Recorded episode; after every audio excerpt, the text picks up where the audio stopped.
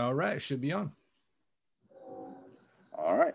Hello, everybody. This is Robert Marshall, Historical Light, and my co-host, the founder of Historical Light, Alex Bowers. Evening, brother, and friends.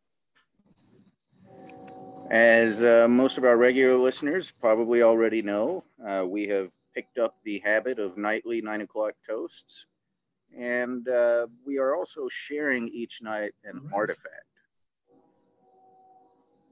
How's your day been, Alex? It's been pretty good, man. It's uh, it was a little gloomy out here today, so we've all been kind of tired. We got really good storm last night, lightning, thunder, which I dig, but uh, I wish it was more sunny today. But yeah, uh, numbers on this whole COVID thing are sure rising fast, which is kind of getting uh, tensions a little higher than normal, I've noticed lately. How are you guys dealing with it down in your area? We're doing all right here. Uh, my fiance Tatiana's had her a, a rearranging of her job to help deal with it. She's kind of on the front line here at the local hospital. Uh, so that's a little stressful, but she's doing well. Um, uh, the whole town's on shelter in place lockdown like a lot of the rest of the country is, but uh, we're making it work, and all the virtual masonry that's available now is really helping a lot. Yeah, there's a whole lot of it, man, everywhere you turn. Absolutely. Uh, what are you going to be toasting with tonight?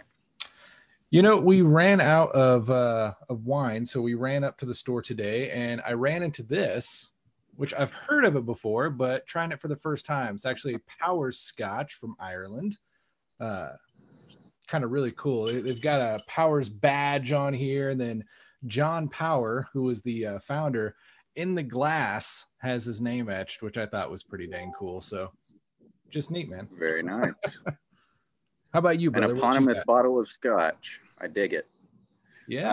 Uh, I've got a bottle of uh, Red Eagle Distillery bourbon. This is out of Ohio. It was a gift to me from our junior warden here in Waco, John Michael Gladys. So thank you, brother.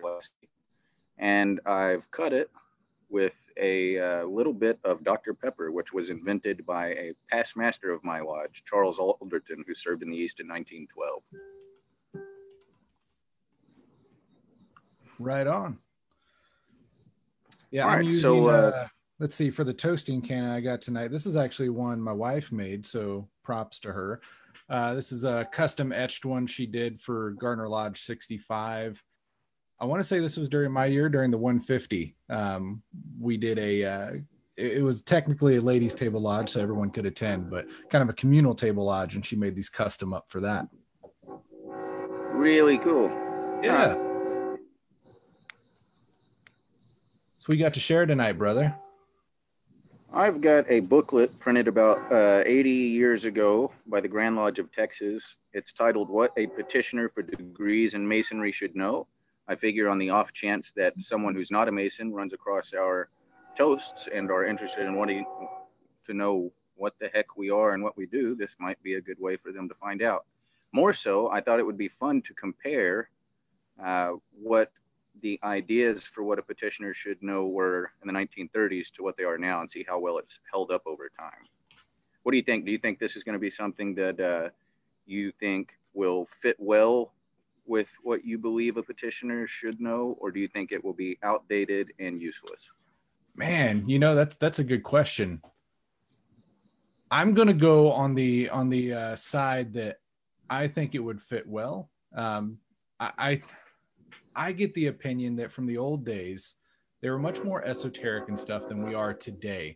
And I'm often more pleased with the description and stuff that we see presented of masonry back then versus kind of, not not to make it sound bad, but today it seems like you're just trying to sell it to everybody.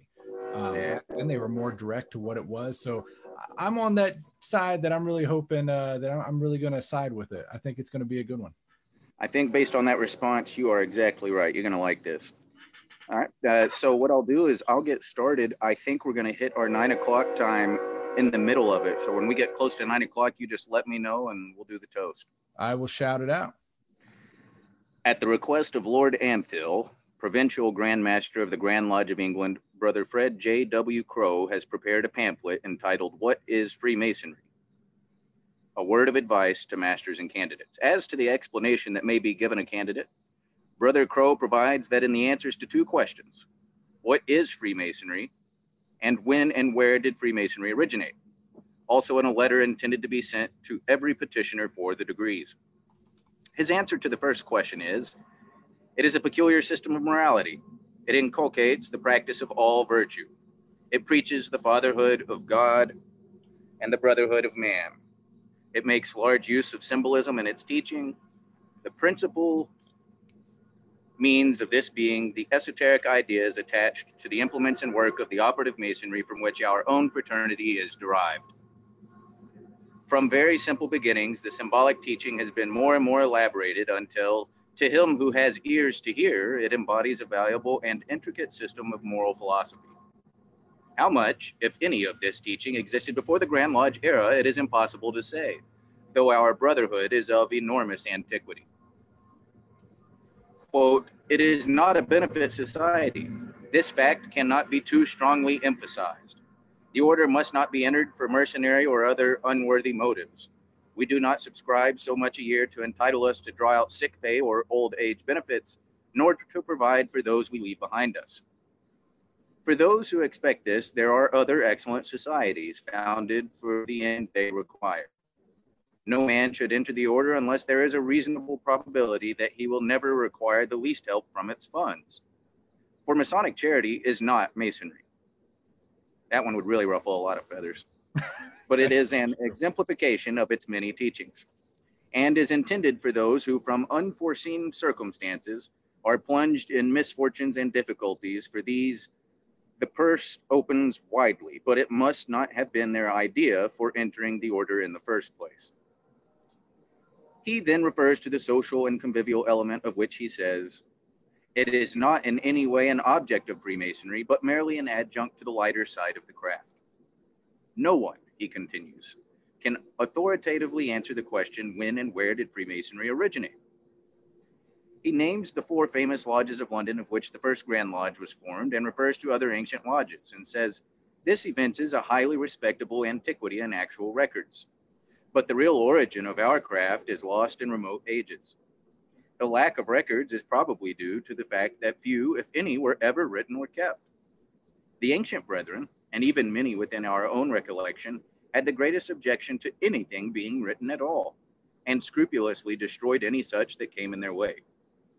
The secrets were, as far as we can tell, confined to the modes of recognition, a password, and various important trade secrets, which were all handed down by word of mouth and never committed to writing, so that all risk of their being improperly obtained was obviated. How are we doing on time? We are at eight fifty-eight, so we got two minutes. If you want to do a little bit more, I'll shout it out. Secret societies seem to have existed from the earliest times of man's intelligence. Pointing out here that they just assumed, implied, and ran with the fact that we are indeed a secret society. They didn't even have to address it.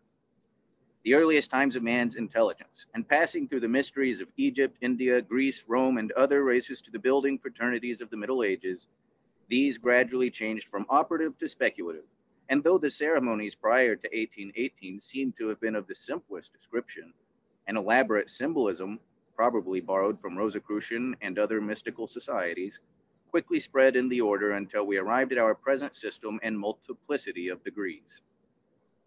Who are fit and proper persons to be made Masons? This is a matter on which every single member of the fraternity should hold a very high ideal. It is impossible to exercise too strict caution in regard to new members. Numbers count for nothing. Quality is everything. And hey, brother, we're about fifteen seconds in. You want to make the toast tonight for us? That was good timing. Uh, good. Yeah, and I think I'll make the toast based on that last line. Let's toast uh, to our absent brethren, uh, the ones who cannot be here with us because of the quarantine, or the ones who cannot be with us because they have uh, ventured to the celestial lodge above. Well said. Hear, hear, brother. To the absent brethren.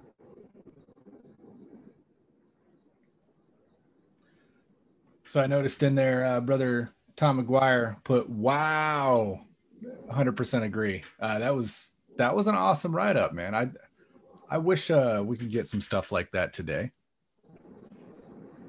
We just need you to write it. Very true. Very true. All right. Should I finish? Yeah, go for it, man. Okay. Numbers count for nothing. Quality is everything. Because a man is a chance acquaintance of a club or in business, it does not follow that he is suitable to be proposed the moment he expresses any wish for membership. We should carefully and without haste test him in many ways. The answers to the following questions propounded by Brother Crowe will determine the fitness of the candidate. This is going to be good. This is going to be a series of questions, the answers to which the Grand Lodge of England and the Grand Lodge of Texas, by uh, sake of the fact that they printed and, and shared this in the nineteen thirties, must have agreed would determine whether somebody should become a Mason or not. Is he on the straight and narrow? Has he self-control and moderation in his life and habits? Can his discretion and secrecy be depended upon when pledged? Is he intellectually qual- qualified? I think there was a typo. Is he intellectually qualified to fill with credit to himself and the fraternity the highest office the lodge can bestow upon him? Has he sufficient idealism to see in our ceremonies the solemnity and beauty they undoubtedly possess, and which will lead him on to pursue his researches into their hidden meanings instead of finding them wearisome repetitions? Has he sufficient integrity in common with the other members of the lodge to aid in the completion of the mosaic picture, to use a metaphor, formed by the individuality of his fellows instead of spoiling the design? Is he prepared, as the essential first principle, to solemnly affirm his belief in God, the sovereign and supreme creator of the universe, not a sectarian deity, and have one of the greatest beauties of our craft comes into play, namely its universality. The God of the Christian, the Jehovah of the Jew, the Allah of the Muslim, the supreme deity of the Hindu, the Buddhist, the Parsi, or the Confucian, that supreme being in which any free intellectual man truly believes. He must be freeborn, for no slave can be a Freemason, is the God in whom he must unreservedly express his real and full belief in order to be one of us. We safeguard his freedom on this point by forbidding all discussion on any religious matter within the lodge room. And um, I'll stop there. Hey, man, fantastic. That was a good, that was a good pick for tonight. one hundred percent. I enjoyed that. Yeah, that was well written. Glad you liked it. Very well. Uh, I found them uh, going through our archives a couple of years ago. We've got a treasure trove. We got about uh, two hundred of just these. This one, and we've been giving them to uh, petitioners whenever they show up uh, interested in masonry before we make them wait for three months. Very nice. Very nice. And I want to give a shout out to everybody uh, watching live and commenting on the page. Uh, sorry, we, we got out there. It out to all the groups, um, but we do get this posted on the page in the Historical Light group. Uh, but we got Most Worshipful Tony Borum on here. Uh, he actually did. The Grand Master is in the house. That's right. And he said here, a toast to all of our differences, a toast to common ground, a toast to what we are seeking, a toast to what we have found, to what brings us together and to what sets us apart, a toast to many different souls united with one heart. Very well said. I Worshipful. That's beautiful. I think maybe we should have him on for a toast. Hey, I like that idea. Most Worshipful, hit us up. We might be uh, getting you on here pretty soon. We also got uh, Brother Nathan Tweedy on here. Great to see you, brother. And brother, uh, brother Jonathan Reynolds uh, commented, thank you guys so much for doing this every night, brothers. It's a great way to end the day. Hey, man, that, that's awesome to hear.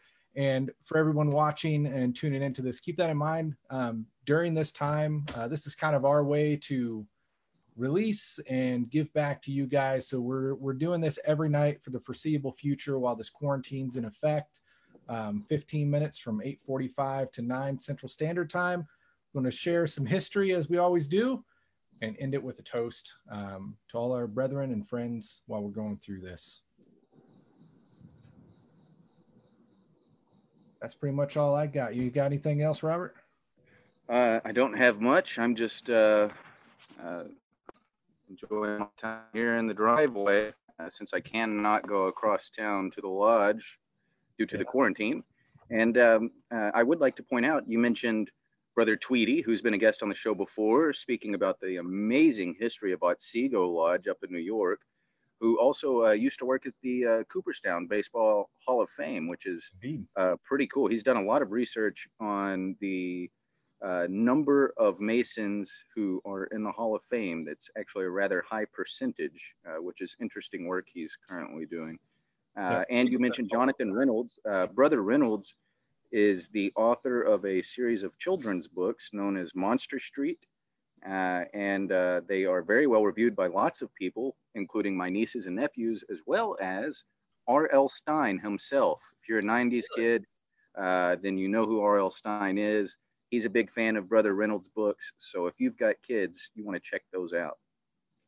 Fantastic.